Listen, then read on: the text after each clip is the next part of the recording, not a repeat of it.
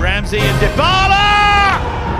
Giorgio Chiellini celebrates a rare goal for him. All brilliantly finished by Weston McKennie. And that's a terrific finish from De Ligt. Now Kulusevski! Little turn for Bernardeschi. Morata! Oh, he's done it! Alvaro Morata! And Chiesa opens up the angle and fires in a wonderful goal. Glorious save from Szczesny. Rabiot, a fine run and a wonderful goal. Superbly created and calmly finished by Juan Cuadrado. Bentancur nods it home. Now Dybala, options in the middle. Ronaldo is one of them. And as they always do, Juventus find a way. Hello, everybody, and welcome to the latest edition of the show. I'm Vincenzo, and today we have a lot to discuss regarding Juventus since the last episode of this podcast. So let's get right into it with this whole Super League debacle. Since the last episode, we had uh, Real Madrid pre- president Perez come out and announce the creation of the Super League with Juventus president Agnelli, who would be one of the founding members. Now, this league would consist of 12 teams from the top leagues in the world, uh, a few namely being the Premier League, Serie A, and La Liga. And this Super League would essentially be similarly set up to the way the Champions League would be, but instead it would have 11 core founding teams that would essentially qualify each year. Uh, so, for example, to uh, elaborate, let's put Juventus in there, for example, they would be in it every year uh, competing. There would be no relegation for, for them. And the term that they used when they described this was, quote, immune to relegation, unquote. So you can understand why there was big controversy around this, and essentially it was because clubs would be breaking away from their domestic league, and there's a lot of money at stake um, if they were to break away, given the caliber of a lot of these uh, and the and the um, reputation that a lot of these teams have. So uh, a lot of the clubs in the leagues, smaller clubs, were were not too happy with it, and to go further and elaborate what it would be, what this league would look like, there would apparently be five guest clubs, which would be subject to change every year as a secondary competition would essentially be set up later on. Uh, again, as I said before, similar to the Champions League and the way the Europa League style is set up. So you have the Champions League, which would be the first tier competition, followed by the Europa League, which would be the bottom tier of the competition of the of European competition. So um, there would be relegation and promotion involved, also as I stated before. So, um, so the main question: Why this Super League? Right? I mean, it's been talk. There's been talks about this for quite some time, but to me, the obvious reason is money, and the belief is that television revenue is involved here and at a tremendous amount at, at that. So um, this is like the main reason why this whole Super League has been talked about and being pushed so hard by you know the Juventus president, the Real president, and all these other top teams. So um, also ha- having these top teams involved, this would essentially eliminate the predictability of the group stages of the Champions League. So that was one of the arguments when they founded this. And according to the founders, uh, they stated that a predictable group stage leaves fans uninterested, and playing against each other would increase revenue generated.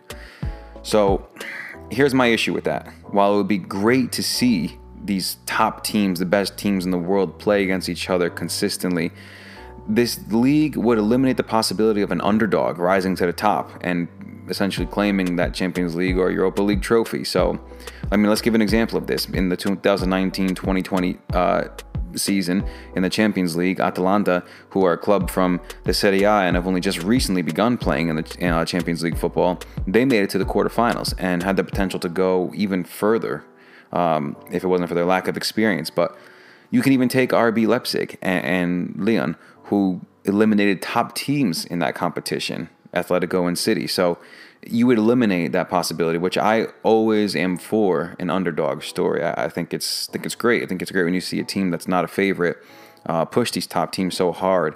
And this is essentially where these players, these top players, come from. They come from these tiers and how they make their they these lower tier teams, and that's how they make their name. So. But anyway, fast forward, and you know the English teams were the first teams to pull out. So six of them pulled out, following lots of backlash from fans and other club teams in, in in their domestic league.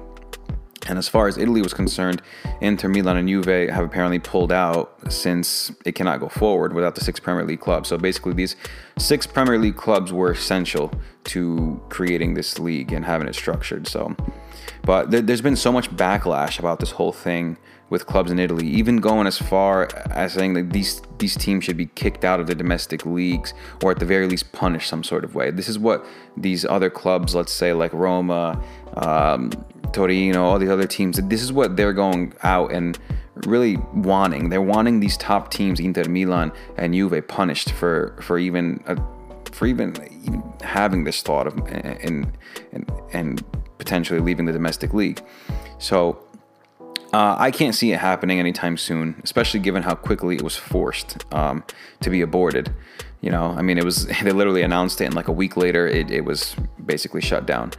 So, and at the end of the day, it, it was just another way to generate revenue. I mean, let's be honest, because honestly, that's what football has become. It, it's a business now.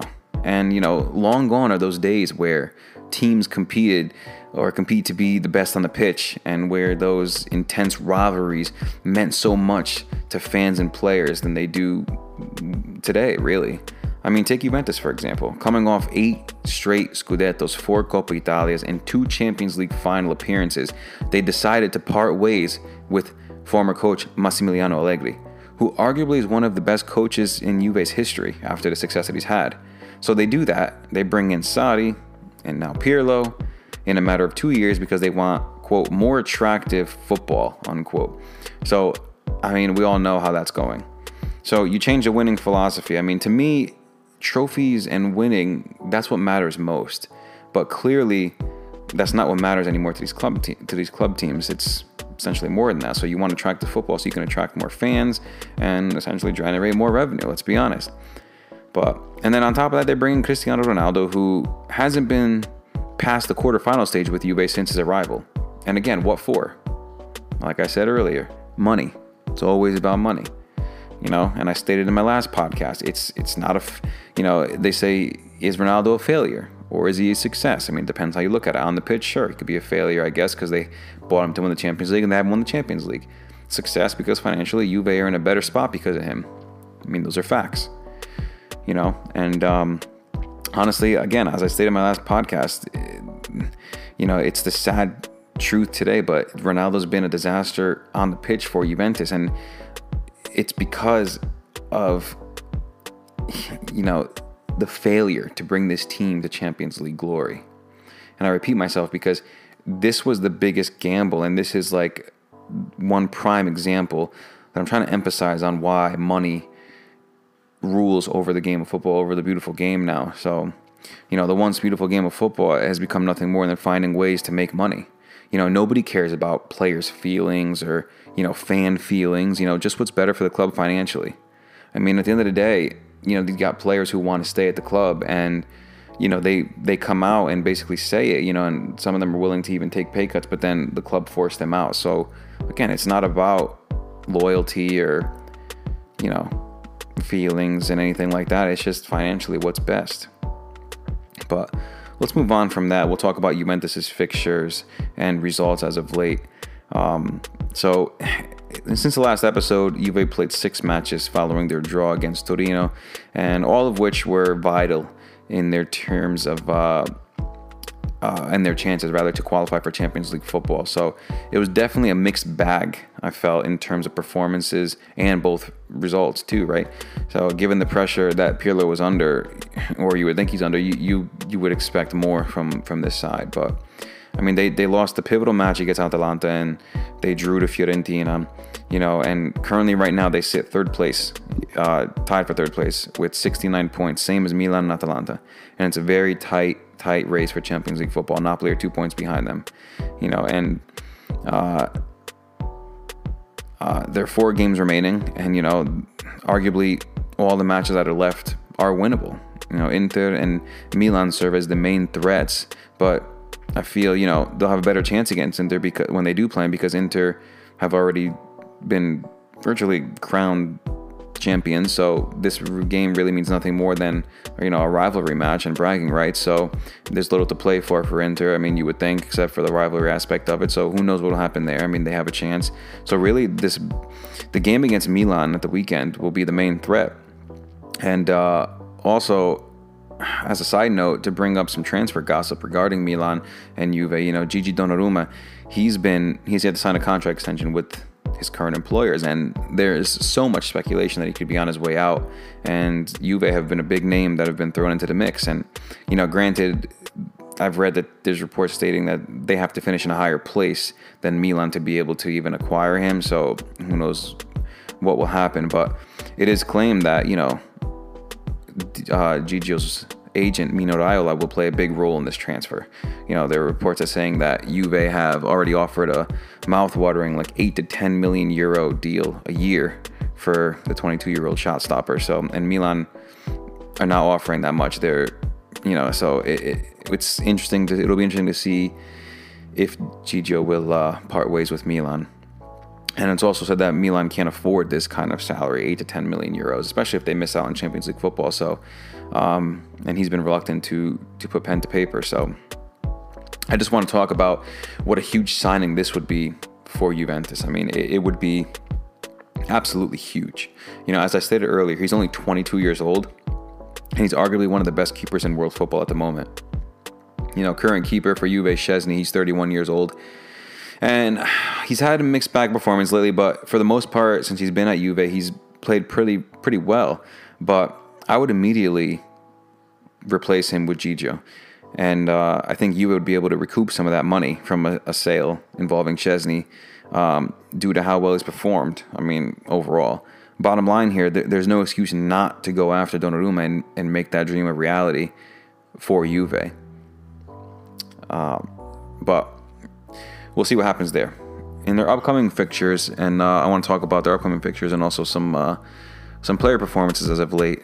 Um, so the last couple matches, I want to talk about Cristiano Ronaldo because he's been a player that's been struggling on the pitch, and you know, yet Pirlo makes the mistake of leaving him on the pitch, and I, I I get it because you know a player like him he can instantly turn a match if the chance falls to him. But you know, here's the thing chances have fallen to him, and he squandered some of these chances that could have given Juve vital points that they need to qualify for Champions League football.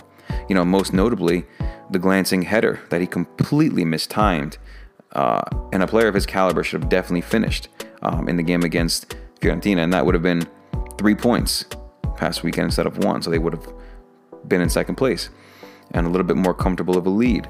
But this has been my issue with managers in the past. You know, they, they keep these top superstars um, on the pitch because of their reputation and, you know, fear of backlash from the player or the fans or upper management. You know, I say, oh, well, you know, you, you got to do what's best for the squad. If you're not performing, they need to come off the pitch, plain and simple. Especially recently, with the reported rumor of an injury, like a lingering injury that Ronaldo's carrying, for me that makes even more sense to take him off. You know, however, I will say this past game against Udine, which was another game that for 82 minutes he was awful. Let's be honest, along with the rest of the squad. But he did manage to take over the match with a double in a matter of six minutes and secure three points for Juve and save Pirlo's jobs. Uh, Pirlo's job. Uh, first, he scored a well-converted penalty that was one off a handball from DePaul off of Ronaldo's free kick, which you can argue it looked like it was going for the top corner. So, in my opinion, it's a shame that it was a handball and DePaul had to, you know, uh, and DePaul had to lift his arm like that and, and, you know give away the penalty because Ronaldo's poor record from the from free kicks. I mean, I would have liked to see him score one converted just just because he's been getting a lot of criticism as of that. So, but anyway, and then in the final minute of normal play, 89th minute, he just gets his head to a back. Uh, he gets a back post header to seal the win for Juventus and save the job of a few people in the hierarchy of the club. Pirlo, you know, Paratici, Nedved, all of he just saved all of their all of their jobs. I mean, you can see if you watch the match and when they showed these people on the bench, uh, especially Paratici and Nedved, I mean, you can see how worried they were. I mean, they were more more antsy than I've seen them in other matches, and it, and again, their jobs are at stake, and rightfully so. You know, I was actually really surprised in that match that he uh, the decision to play. Um, actually, the game prior, excuse me, uh, I was really surprised that Pirlo, leading up to this match against Udine, he's been playing McKennie out of out wide instead of putting someone like a more natural wide player, like let's say like you know Bernardeschi or somebody like that um, who's more adept at playing out wide. But you know, McKennie's been struggling. Let's be honest, since they made the move permanent, I think, and this is troubling. But I think it's it's down to the coach and where he's being played. You know, McKennie's not a wide player. McKennie's a natural ball winner. You know, he's warrior esque, you know, type of player. And if he needs to be played in the center of the park, you know, I say it over and over again. I like Pirlo, I really do, but I think he's not up for this job at the moment, especially not with the type of players that are at his disposal and this type of pressure. You know, players still look unorganized on the pitch. There are times where I'm watching them defend and watching players track back, and it looks absolutely atrocious. I mean, players looked confused. They're arguing over left marks. It's just sad to watch, given the quality of these players. They're conceding goals that from uh, what it seems like a lack of focus. Much like the, the latest goal that Udine scored, where everybody was caught napping and arguing with the referee instead of following their marks and paying attention and being alert. You know, they clearly don't understand the direction being given or what's expected of them to do. I mean, that much is clear.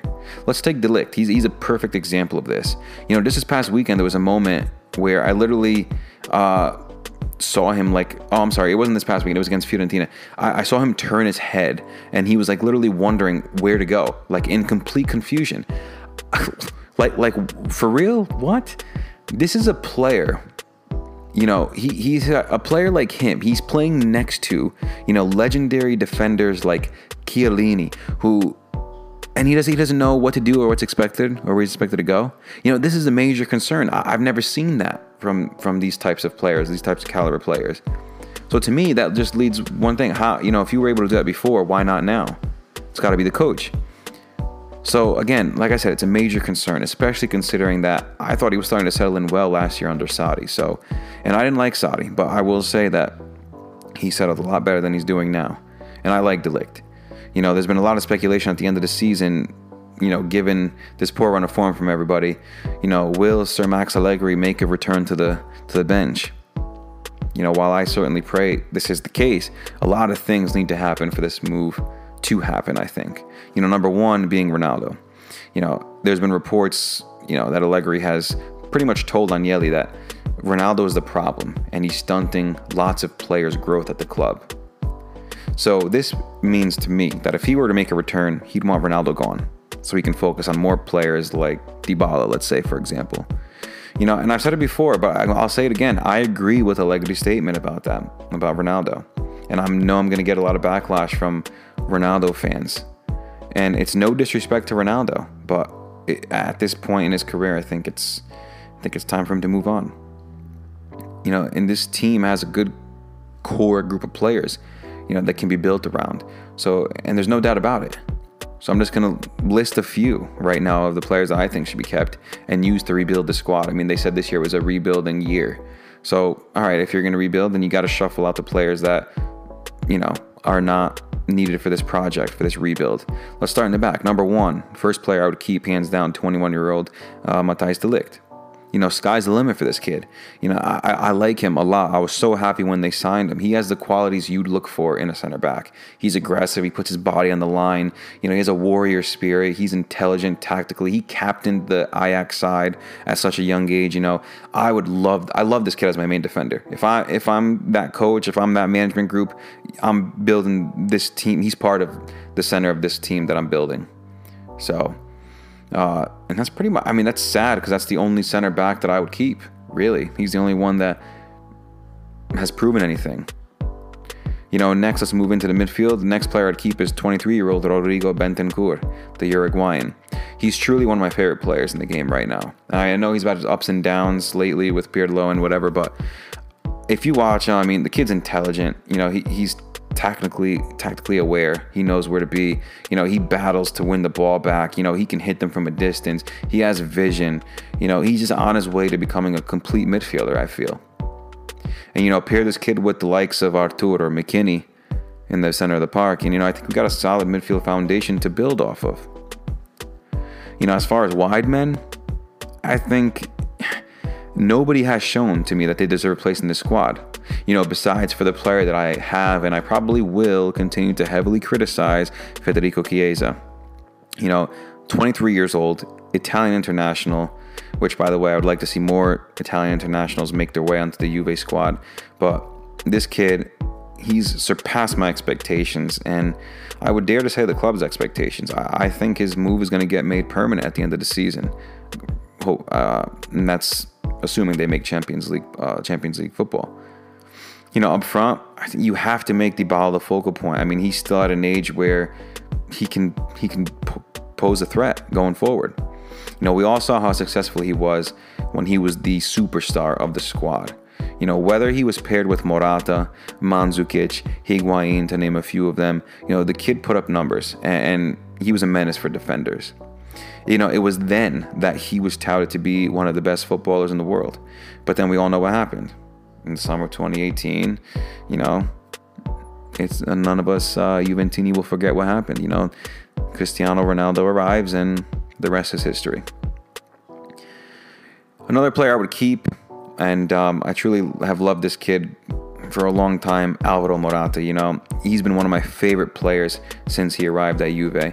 I remember watching him play and instantly being impressed. You know, not many players do that for me, but here's the issue. He's now 28 years old, and Juve need to pay 45 million euros at the end of the season to keep him permanently. I don't think it's feasible at the moment given the financial situation at hand here. However, there is an option for Juve to pay 10 million euros at the end of this season to extend his loan for another season. And then at the end of next season, they can make his move permanent for 25 million euros. You know, I think the latter route is the route I would take for the Spaniard. You know, he's already proven his worth time and time again at Juve. So 10 million euros for a player of his caliber, especially the way he performs at Juventus, is that's easy for me. I would spend that every day. You know, he's also recently came out and he's he said he's you know he's gladly he would gladly stay at Juve for life, but you know it's not up to him. And this is going back to what I said before about money, pretty much rules football. You know, if you recall, this was the case of his first loan spell when it was expiring with Juventus. You know, he said he would love to stay here at the club, and then when he did go back, Juve didn't exercise the option to buy him or even attempt to buy him. So, and then we all know what happened after that. But if you really think about it, there really isn't that big of an overhaul needed at the club.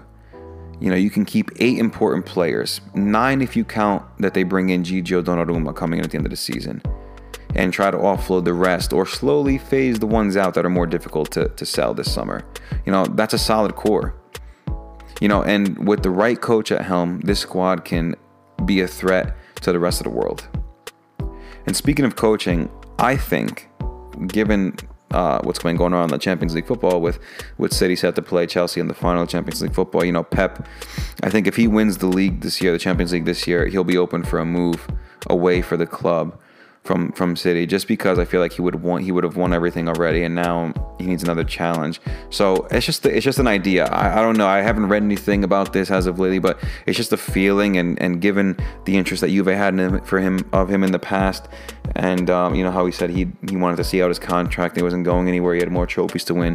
I think now that if he wins the Champions League, which I think they will win against Chelsea in the Champions League final, um, I'll go on record saying that.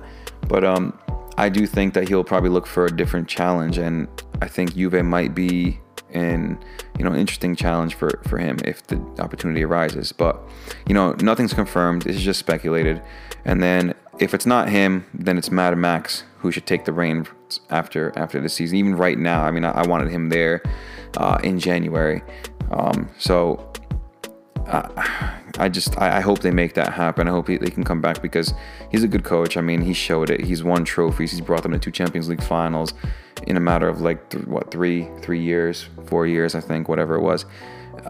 I think Allegri needs to be shown more respect than the, what he has been shown. But for now, you know, Pirlo's job is safe, along with that of Nedved and Paratici, uh, Paratici, excuse me. Ronaldo saw to it at least that uh, they would, at least Pirlo anyway, would see another game this weekend against AC Milan. You know, at Udine this past weekend, Pirlo was on the hot seat. And, you know, any result less than a win would have seen the maestro sacked.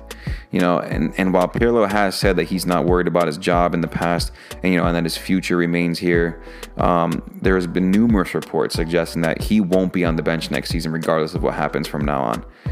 Um, and these same reports also have suggested that Nedved and Paratici's jobs are at stake with Juve in such a close battle with Atalanta, Milan, and Napoli, and even Lazio for Champions League football.